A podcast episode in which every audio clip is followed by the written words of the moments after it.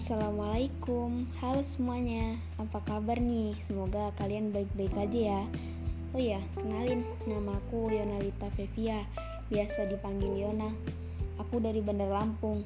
Selamat datang di podcast pertamaku ya. Kali ini kita bahas tentang plan masa depan. Eh, sebelumnya aku mau kasih tahu dulu nih. Aku salah satu mahasiswa baru di Institut Teknologi Sumatera Atau biasa disebut ITERA aku ambil jurusan arsitektur di sana. Sebenarnya kalau ditanyakan apa arsitek jawabannya simple sih. Karena aku suka desain ya walaupun gak jago-jago banget. Ngomong-ngomong tentang masa depan menurut aku semua orang punya rencananya masing-masing gak sih buat masa depannya?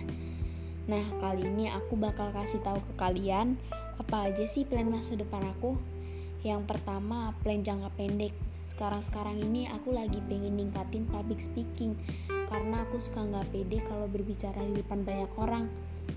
Kalau dipikir-pikir sebenarnya dengan cara adanya tugas podcast seperti ini ini bisa mengasah public speaking aku juga sih. Terus aku juga pengen jadi orang yang bermanfaat.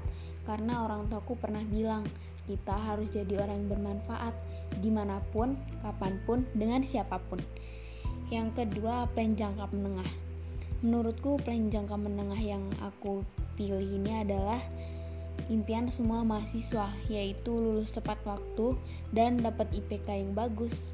Terus yang terakhir, plan jangka panjang. Aku pengen beberapa tahun ke depan aku udah kerja sesuai bidangku, yaitu arsitektur. Aku juga pengen membangun rumah impianku karena membangun rumah impian adalah salah satu alasan kenapa aku ingin menjadi arsitektur. Wah, udah ada menit aja nih, nggak kerasa ya. Semoga rencana kita buat masa depan nanti tercapai ya teman-teman. Sekian podcast aku kali ini, semoga bisa menginspirasi kalian. See you guys, wassalamualaikum.